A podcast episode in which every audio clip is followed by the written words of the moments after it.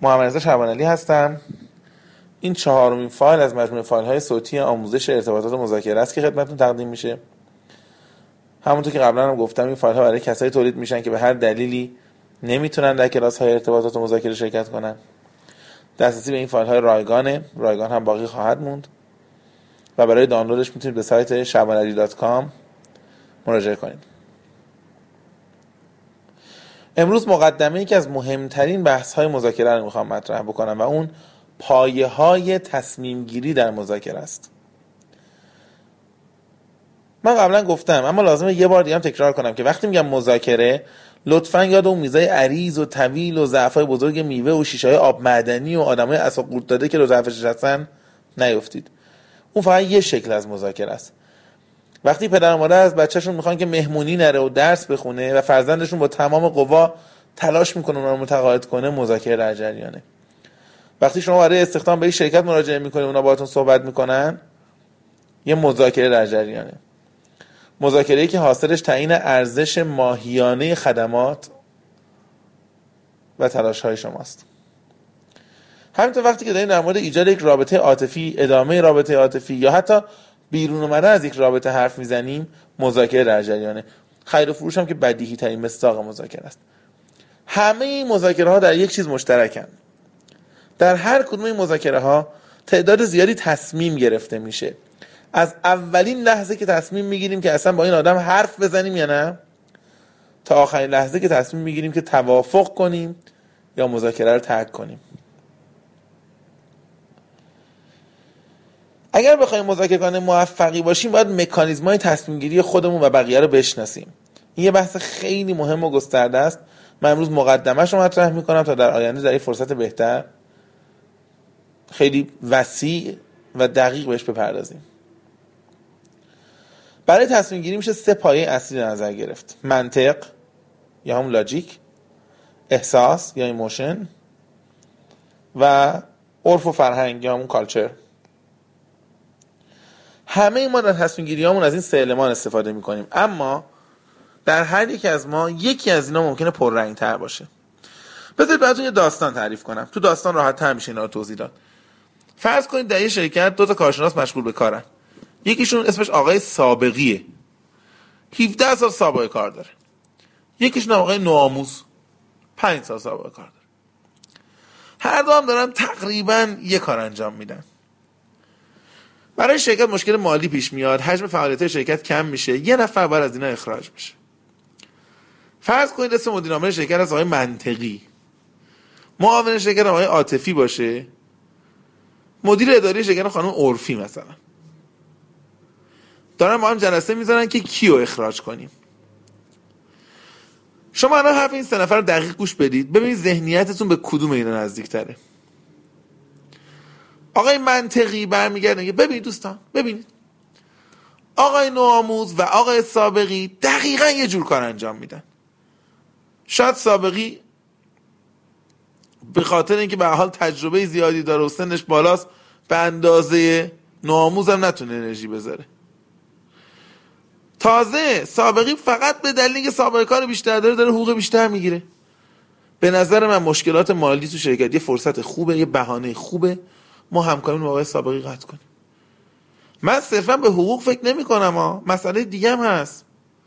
آقای سابقی سالهای کمی پیش رو داره. چند سال دیگه بازنشسته بشه. عمده فعالیت و تجربهش پشت سرشه.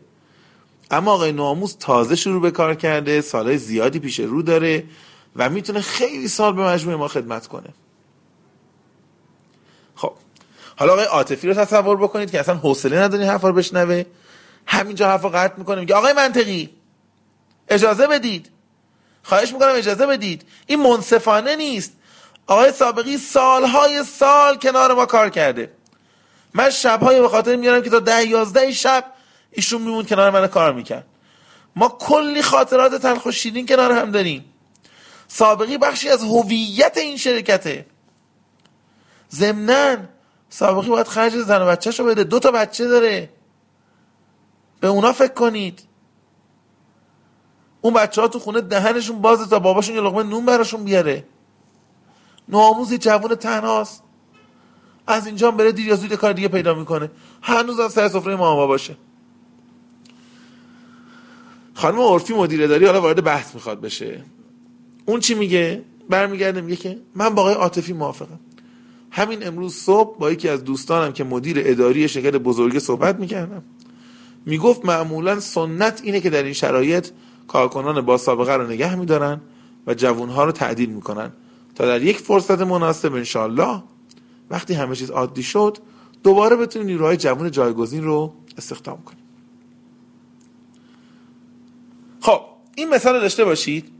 بریم مثلا توی فضای دیگه با هم صحبت بکنیم. یه مثال دیگه می‌خوام براتون بزنم. تو دانشگاه یه خانم زیبا به نام مینا وجود داره فرض کن. سه دانشجو به نام بابک و مهرداد و بهروز از این خانم خوششون اومده.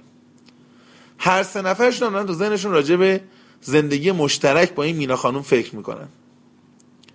بابک که قسمت منطقی تصمیم گیریش فعال تره اولین کاری که می‌کنه اینه که میره معدل این خانم رو چک می‌کنه ببینه به هم می‌خورن یا نه. بعدش شغل پدر رو چک می‌کنه محل اقامت رو چک می‌کنه. درآمد ماهیانهشون چقدره؟ چون خودشم می‌خواد به ادامه تحصیل بره خارج چک می‌کنه این خانومم تمایل داره بره خارج نمی‌خواد بره. مرداد که قسمت احساسی تصمیم گیریش فعال تره همون روز اول تصمیم می‌گیره ازدواج کنه. شبم میاد خونه چی میگه؟ میگه دیگه تموم شد. شریک زندگیمو پیدا کردم. نیمه گم شدم پیدا شد. رمز کامپیوتر و موبایل و همه چیزم می‌کنه مای مینا. بهروزم بلا فاصله با پدر مادرش وارد مذاکره میشه که اونا برن خواستگاری انجام بدن و میگه بالاخره در طول مسیر خواستگاری فرصت برای حرف زدن و آشنایی بیشتر وجود داره.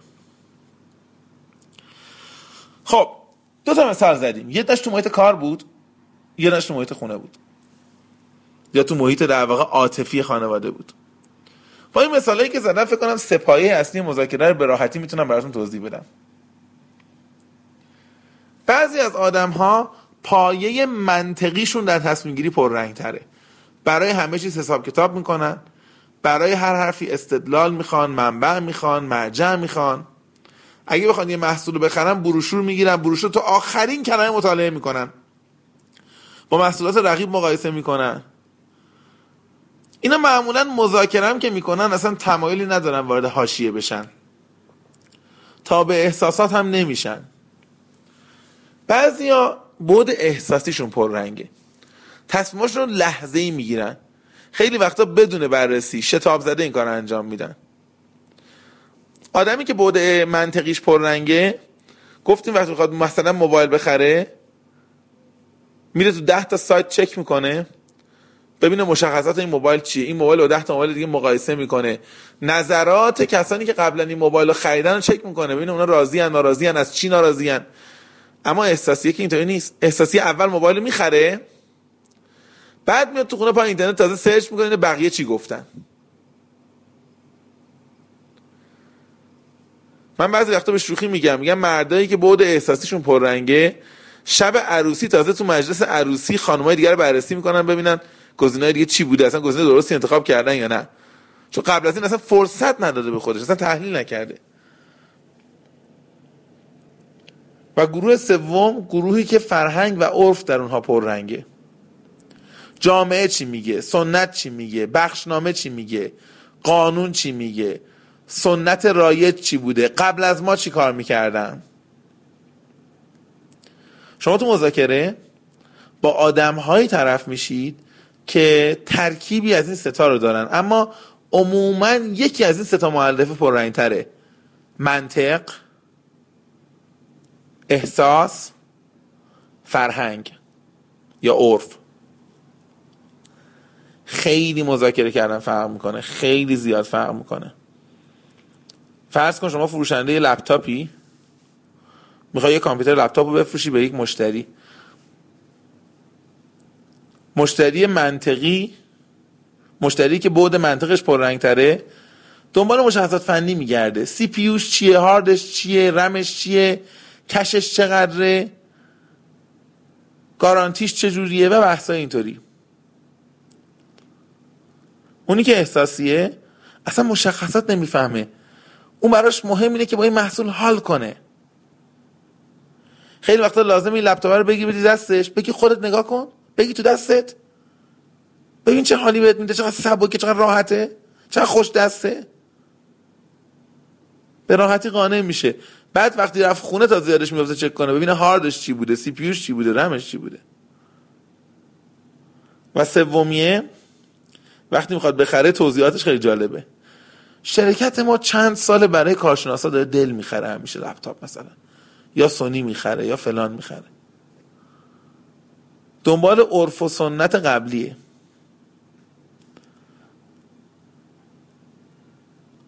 خیلی راحت هم میشه تشخیص داد. آدما خیلی سریع لو میدن خودشون خیلی سریع گرایشاتون میگن.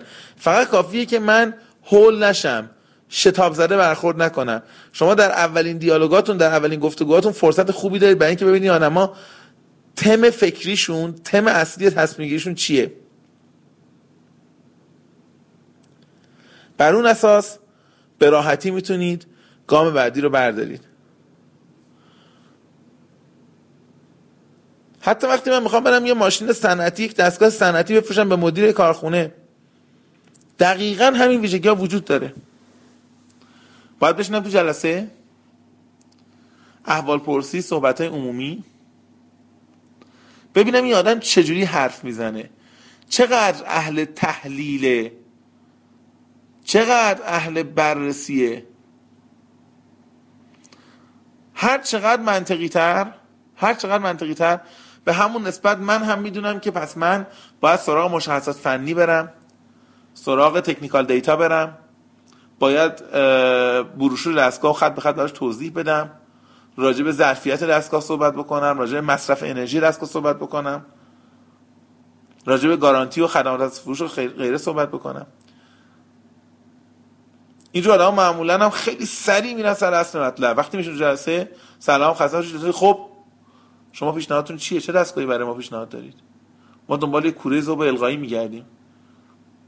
شنیدیم شما خوبید. خودتون چی میگید؟ اما آدم احساسی که اینطوری نیست. آدمی که بوده احساسیش رنگه میشه تو جلسه؟ چطوری؟ خودت خوبی؟ چه می‌کنی با این دلار؟ میگن قراره بره دیگه رو سه چهار تومن. این طرز برخود معلومه دیگه. یعنی آدم احساسیه با قضاوت سفرویکی سیاه و سفید و بیشتر از اینکه بخواد دستگاه بخره می‌خواد فروشنده دستگاه رو بخره. پس خیلی مهمه که من شتاب زده وارد مذاکره نشم. با یه همچین آدمی من اگر زود شروع کنم راجع به فرود محصولم حرف بزنم اصلا زده میشه. این آدم باید راجع به اخبار روز حرف بزنه راجع به سیاست حرف بزنه مذاکرات هسته ایران رو ده بار تحلیل بکنه دلار رو آنالیز بکنه بپرسه ببینه از کدوم شهری بپرسه ببینه مدرکت چیه دانشگاه می‌رفتی راستی کجا می‌رفتی راضی بودی؟ آ ما یه فامیلی داشتیم اونجا می‌رفت. یک ساعت و نیم وقت می‌ذاره و احتمالاً در یورو با آخرم خیلی هول هولکی میره سراغ در خیلی خودش. و گروه سوم گروه سوم دنبال عرف و سنت هاست دنبال چارچوب هاست. اصلا اصول دیگری در تصمیم گیری خودش داره. ما قبلا در تمام خریدهامون از شرکت XYZ خرید کردیم و ترجیحمون اینه که همچنان از اون شرکت خرید کنیم مگر اینکه شما پیشنهاد بسیار متفاوتی به ما بدید. این اصلا چارچوبش فرق می‌کنه. با یه همچین آدمی. من باید چی بگم؟ باید بگم بله من می‌دونم شما یه همچین خریدی انجام دادید ولی برای ما جالبه به خاطر اینکه شرکت فل الف شرکت ب شرکت جیم که اونام البته شاید در اسکیل شما نباشن ولی شرکت بزرگی هن همشون از ما خرید می‌کنن. اونا سنت شونه که همیشه از ما اول استعلام می‌گیرن. برای من جالبه که ما تو این مدت نتونستیم خدمت شما باشیم. منم باید برم سراغ عرف سراغ چارچوب ها اینجا منطق جواب نمیده. من هی بشنم مشخصات فنی خودم با محصول رقیب مقایسه کنم کمکم نمی‌کنه. شما دقت کنید تبلیغات هم برای آدمای مختلف دیزاین میشن طراحی میشن. تبلیغی که من یک خانوم با دندون های خانوم زیبا با دندون های خیلی سفید داره مسواک می‌زنه عملا داره شما رو در واقع آدم هایی که تیکه احساسیشون قویه تحریک می‌کنه. برای اونایی که تیکه منطقیشون قوی تره آگهی باید حرفای دیگه ای بزنه. fluoride داره این عنصر رو داره این خاصیت رو داره. 5 درصد این additive و افزودنی بهش اضافه شده. اعداد ارقام آمار. اینها تاثیر می‌ذارن. من نمی‌تونم با آدم ها مذاکره بکنم بدون اینکه به اولویت های تصمیم گیریشون توجه داشته باشم در قسمت های بعدی راجع به اولویت های تصمیم گیری آدم و نحوه مواجهه با اونها بیشتر صحبت می‌کنم